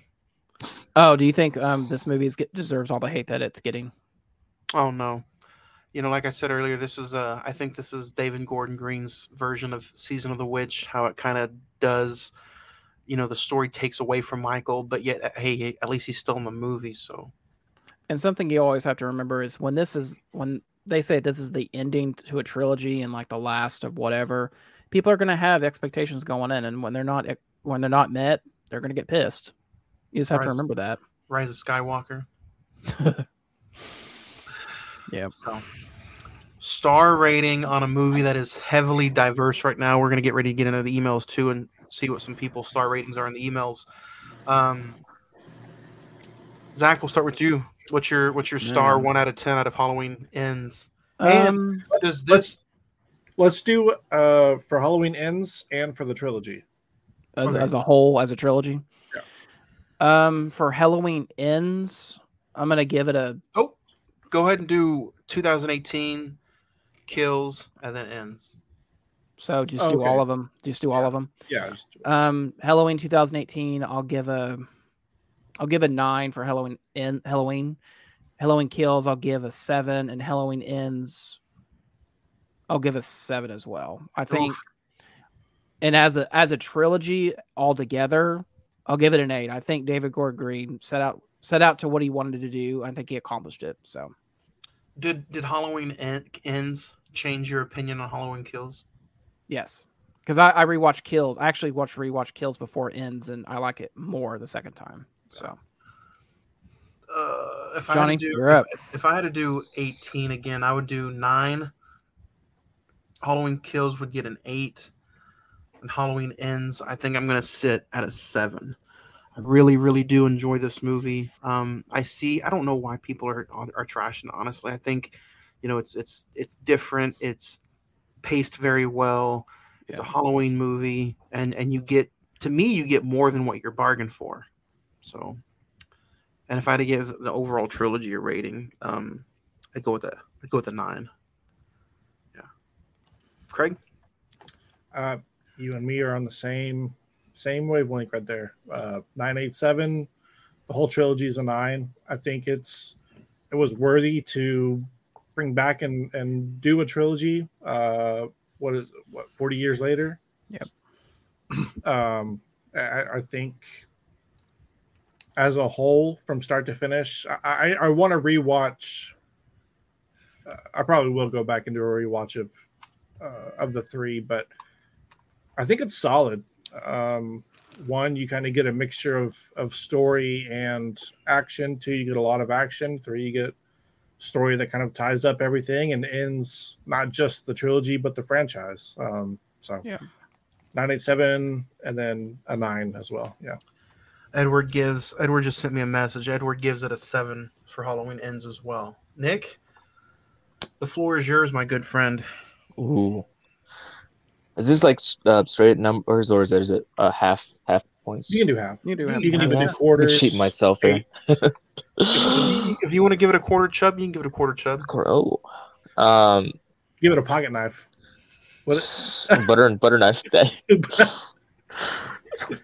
2018. Uh, I've had a 8.5. I can be a generous nine. Um, kills will probably be around seven, 7.5 ish. And ends, I'll set her an eight. So see, it's a good movie. I, I- I don't know. You know, we'll we'll, we'll pro- you know the emails are probably floating in. We'll get some more throughout the week too, as more people come back from the weekend of seeing this movie. You know, technically Yeah. there's still a whole there's still a whole Sunday, depending on where you're listening to this from. And then you know what, week two, week three, just like Top Gun, those emails are going to come piling in Well, weeks later. Multiple watches as well. Yeah. Yeah. And don't forget, this movie's on Peacock too. So if you guys want to check this movie out without going to the theater, it is on Peacock. Um, but if you want to send in your star ratings, again, social media, hit us up. Facebook.com forward slash the Cine-Men Movie Podcast. The Instagram, one word, the Cine-Men Movie Podcast. Twitter at Cinemen405. And then the email is cinemen921 at gmail.com. So let's get into some of the emails. Oh, I'm sorry. Sorry. The mail's here. So, got a lot of diverse emails. Again, if I haven't responded, I will not read the message aloud. I'll respond, and we have a we still have today and Thursday. We have an episode dropping on Thursday as well. So, uh, Lawrence says my top five Freddy kills would be Nancy's death, Nightmare Three, Jennifer's death, Nightmare Three, Spencer's death, Nightmare Six, Freddy's dead, um, the comic book death, and Nightmare Four. Number one, Johnny Depp's death in the original Nightmare. Hmm. Gabriel says Halloween ends best in the franchise besides the original nine stars. Uh, Henry says, "Wow, just finished Halloween ends, and I had to email the show right away. Unique, fun, but a little disappointing. A little bit of letdown. Five stars." Hmm. Uh, Justin says, "Halloween ends was a big disappointment. Terrible. Never watching it again. Four stars." Philip says, "Why even bother? Halloween Kills was a letdown. Halloween Ends is a flat out joke. Unbelievable. I'm glad I didn't waste my money in the theaters and just watched it at home. Three stars." Hmm. Uh, Derek says, uh, "Had to write. Haven't emailed in a while, but I had to send my thoughts on Halloween Ends. A great story, a bit unique, but it was all over the place. And overall, I think it was just fine. Uh, mediocre at best. Six stars." It was fine. Um, Nathaniel says Halloween Ends is a lot better than people say. It's a new age version of the season of the witch, uh, and I loved it. Eight and a half stars. Do you guys think? I mean, do you? I mean, I, I kind of said it the same way. Do you guys think it is kind of a s- his version of season of the witch, or do you think some people are just saying that like myself because the blue the blue font? No, I mean, Season of the Witch. I don't even think does has Michael in it, right? It's just kind of on TV. It's. It's the one- map. It's the map. The killer masks. That's what season three is. yeah I, I just people are taking it as it's just they're trying to replace michael and have somebody else as a killer and it's it's somebody dealing with a, a town completely turning against you and the trauma behind it and getting to that breaking point and i think when he sees michael he's like i can be that you know he, he let me go so we see something in me i think that's i think that's the main thing michael seeing the the trauma in his eyes and letting him go Corey takes it as he sees me as a prodigy or somebody that can take his spot and mantle, and then that's where things kind of go south for him. Yeah. different from Halloween emails. Uh, Jeffrey says Beast on Peacock is amazing. I would highly recommend it. Wouldn't mind hearing you guys' thoughts either. Beast gets a nine from Jeffrey. It's Is a that good the movie. Idris Idris Elba? Yeah. Idris Elba. It's a good movie. Uh, Sarah ninety seven says Halloween Ends was good. I don't know why it's getting so many bad reviews. I enjoyed it in theaters and on Peacock, eight stars. Yep. Uh, Daniel says Corey was the worst character imaginable. Complete waste of time. Four stars.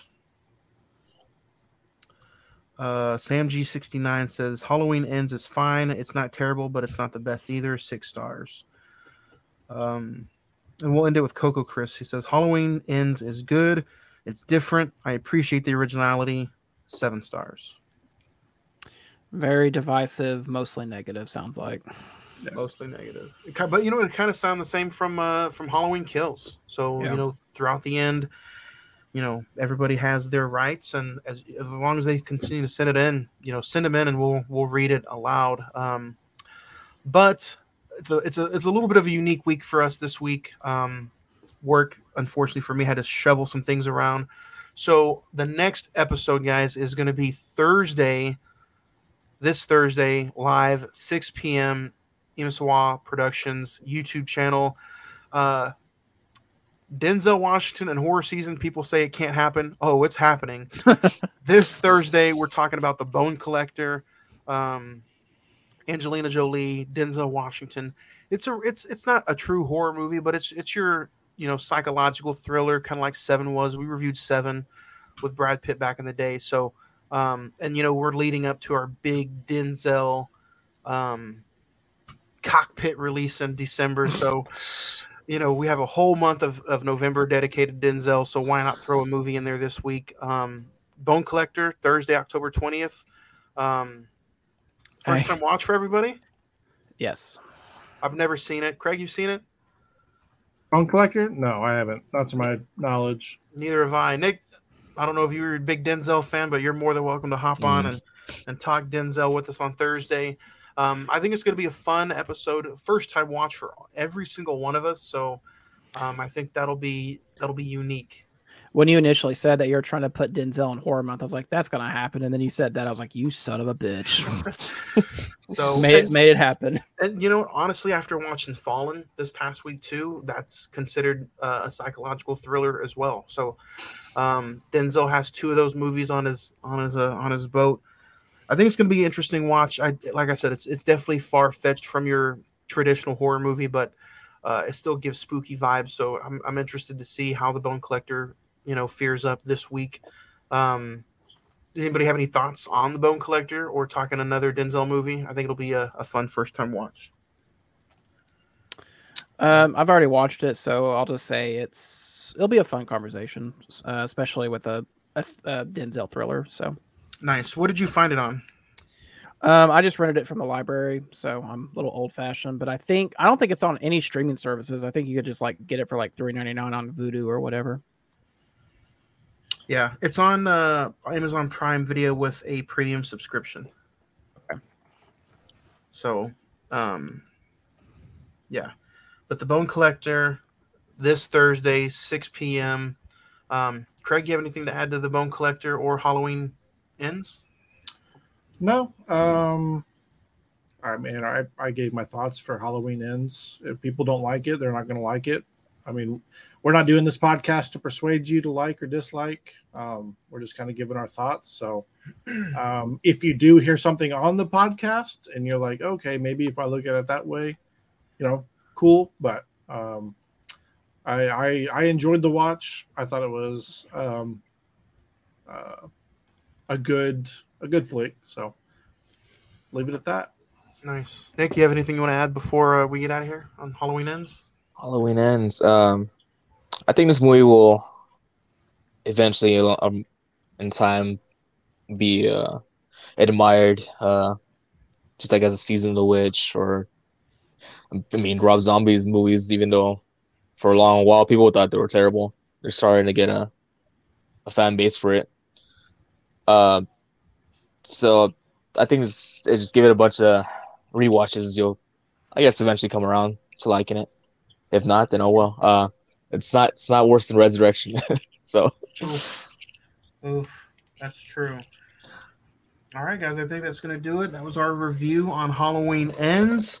Um, again, guys, send us in some thoughts. Send us in some emails, some star ratings. We'll see everybody this Thursday, October 20th, 6 p.m., as we review The Bone Collector right here on the Cine-Men Movie Podcast.